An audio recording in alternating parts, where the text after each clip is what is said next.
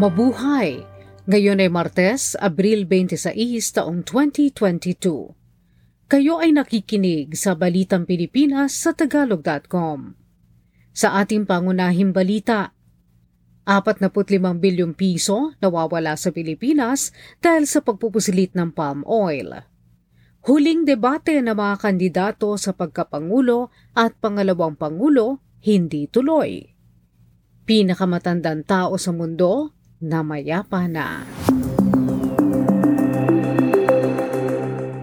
Tinatayang 45 bilyong piso ang maaaring nawawalang kita sa bansa dahil sa pagpupuslit ng produktong palm oil. Ibinunyag ng Department of Agriculture na minamali ng mga smuggler ang deklarasyon sa kanilang produkto para makaiwas sa buwis. Ayon sa DA, idinedeklara ng mga smuggler na para lamang sa pagkain ng hayop ang ipinapasok na palm oil upang walang bayarang buwis. Ang palm oil na pangluto ng pagkain ay nasa 15% ang buwis. Iniimbestigahan na ng Bureau of Customs ang apat na personalidad na inakusahang may kinalaman sa malakihang pagpupusilit ng mga produktong pang-agrikultura. Hindi na makakagamit ng green lane ang mga ito kung saan hindi na kailangan siyasatin ang mga dokumento at pisikal na inspeksyonin ang kargamento. Ayon sa BOC, blacklisted na sina Manuel Tan, Andrew Chang, Leia Luz Cruz at June Diamante. Unang binanggit ni Senate President Vicente Soto III ang pangalan ng apat sa pagdinig ng komite sa Senado kaugnay ng mga nagpupuslit ng gulay sa bansa na di umano ay kinakandong ng mga opisyal ng agrikultura at customs. Isusulong ng DA na makasuhan ang mga ito ng paglabag sa Republic Act 10845 o Economic Sabotage. Nagtaas na naman ang presyo ng mga produktong petrolyo ngayong Martes dahil sa mga pangyayaring nakakaapekto sa pandaigdigang pamilihan ng langis. Ang gasolina ay nagtaas ng 3 piso kada litro, samantalang ang diesel ay nasa 4 na piso at 10 sentimos. Ang presyo ng kerosene naman ay tumaas ng 3 piso at 50 sentimos kada litro. Noong Abril 11, ang isang bariles ng langis ay nasa isandaan at labing pitong dolyar at 45 sentimos. Pero noong Abril 21, ito ay biglang tumaas sa isandaan at 28 dolyar at labing isang sentimos. Batay sa tala ng Department of Energy, simula sa pagpasok ng kasalukuyang taon, ang gasolina ay tumaas na ng 15 piso at 45 sentimos kada litro. Ang diesel naman ay tumaas na ng 27 piso at 25 sentimos kada litro.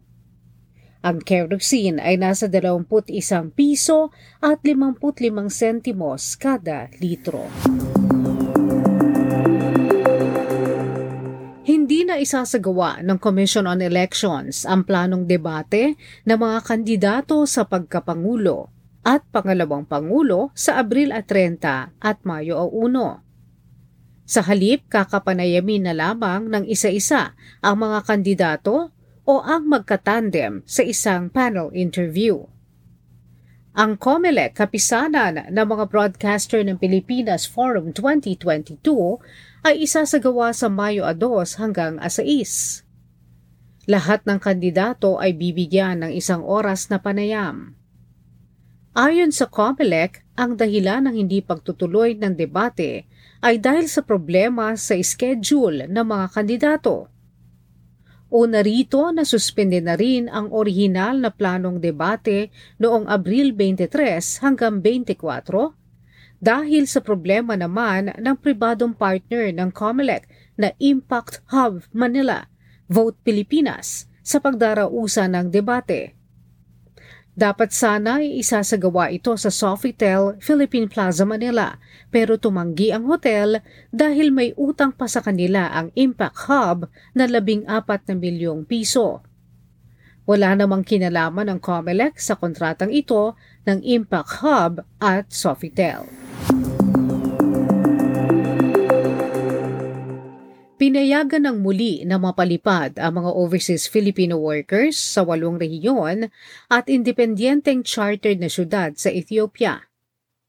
Ayon sa Philippine Overseas Employment Administration o POEA, pinayagan nila ang pagtatanggal sa ban sa deployment sa ilang bahagi ng bansa. Ito ay makaraang ibaba ng Department of Foreign Affairs ang alert level sa bansang ito mula apat tungong dalawa. Sinabi ng POEA na umayos na ang sitwasyong pangseguridad sa ilang bahagi ng bansa. Gayunman, hindi pa rin papayagang ma-deploy ang mga Pilipino manggagawa sa mga lugar sa Ethiopia na nasa Alert Level 4 tulad ng Tigray, Afar, Amhara, at Benishangul Gumuz. Noong Nobyembre ng nakaraang taon, Itinaas ng DFA sa Alert Level 4 ang Ethiopia na ang ibig sabihin ay sapilitan ang pagpapalikas sa mga Pilipino manggagawa dahil sa uminit na labanan ng Tigray People's Liberation Front at federal government ng Ethiopia. Binuksan na ng Pilipinas ang pintuan nito para sa mga Israeli sa pamamagitan ng hindi na paghingi sa mga ito ng visa. Simula Abril 1 ay malaya nang nakakalabas-masok sa bansa ang mga Israeli dahil hindi na hinihinga ng visa ang mga ito. Kailangan lamang na sumailalim sa RT-PCR test sa loob ng 48 oras o kahit sa laboratory-based na antigen test bago lumipad papuntang Pilipinas. Kailangan din nilang may travel insurance na ang minimum na coverage ay 35,000 dolyar at sumasakop sa paggamot ng COVID-19. Nakapagtala ang Department of Health ng 1,465 na bagong kaso ng COVID-19 sa bansa mula Abril 18 hanggang 24. Nangangahulugan nitong ang daily average ay nasa 200 at siyam na bagong impeksyon o 12% mas mababa kaysa sa nakaraang linggo. Walang bagong kritikal na kaso, subalit mayroon pang natitirang 700 at 26 katao na may kritikal na impeksyon at nananatili sa mga ospital. May naitala namang 200 at 13 namatay pero 43 lamang ang naiulat ngayong buwan. Mahigit 67 milyong mga Pilipino na ang fully vaccinated laban sa COVID-19. Nalalapit naman sa 13 milyong Pilipino ang nabigyan na ng kanilang booster shot. Mahigit sa 25,000 eskwelahan sa buong bansa ang nagsasagawa na ng pinalawak na limitadong face-to-face classes. 25,122 at 22 ang mga pampublikong eskwelahan at 600 at 64 naman ang pribadong eskwelahan. Samantala, tinuligsa ng ilang mga pampublikong guro ang kautusan ng Department of Education na magbalik na sa eskwelahan ng mga ito kahit na wala pang mga estudyante pumapasok. Sa ilalim ng kautusan ng DepEd na may memo number 29, series of 2022, ang mga nagtuturo at hindi nagtuturong tauhan ng eskwelahan at opisina ay kailangan bumalik na sa pagtatrabaho sa site. Gayunman, hindi pa handa at walang kagamitan ang ilang mga eskwelahan para masuportahan ang pangangailangan sa internet ng mga guro. Balita sa palakasan Humakot na medalya ang mga atletang Pilipino sa nakalipas na ikawalumput dalawang Singapore Open Track and Field Championships na ginanap sa Kalyang Sports Center sa Singapore. Nakamit ni Filipino thrower John Albert Mantua ang pinakamahusay nitong shot put na 17.33 metro at nagwagi ng gintong medalya. Ang Philippine National Track and Field Team naman ay nakakuha ng 10 ginto, 13 pilak at 6 na tansong medalya.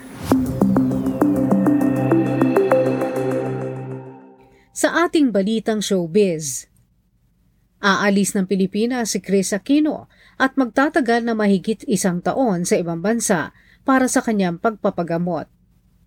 Inihayag ni Aquino ang kanyang pag-alis sa loob ng ilang araw sa pagbati niya sa kaarawan ng Asia songbird na si Regine Velasquez. Mayroong autoimmune disease si Aquino na kailangang maipagamot sa ibayong dagat. Gayon din, kamakailan ay tinamaan siya ng erosive gastritis at gastric ulcer.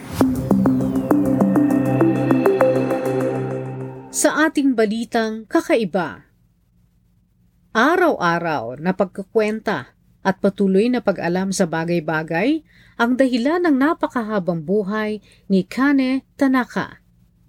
Si Tanaka ay isang Haponesang idiniklara ng Guinness Book of World Records na pinakamatandang tao sa mundo.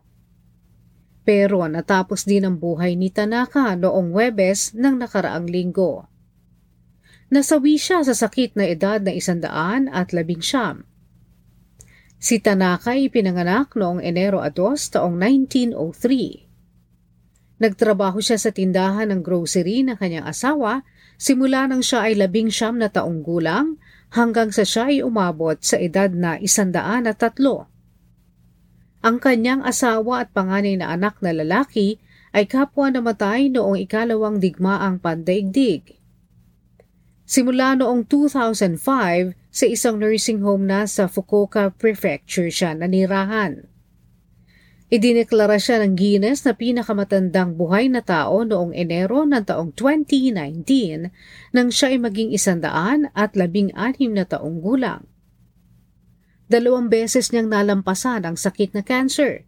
Nakaligtas sa dalawang digmaang pandaigdig at hindi tinamaan ng Spanish flu noong 1918 at ng COVID-19.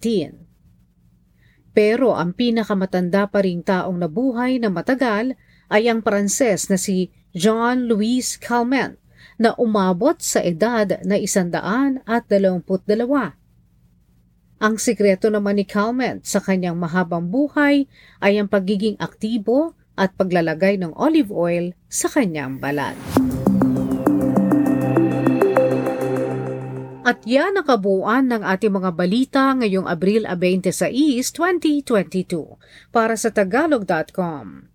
Basta sa balita, lagi kaming handa.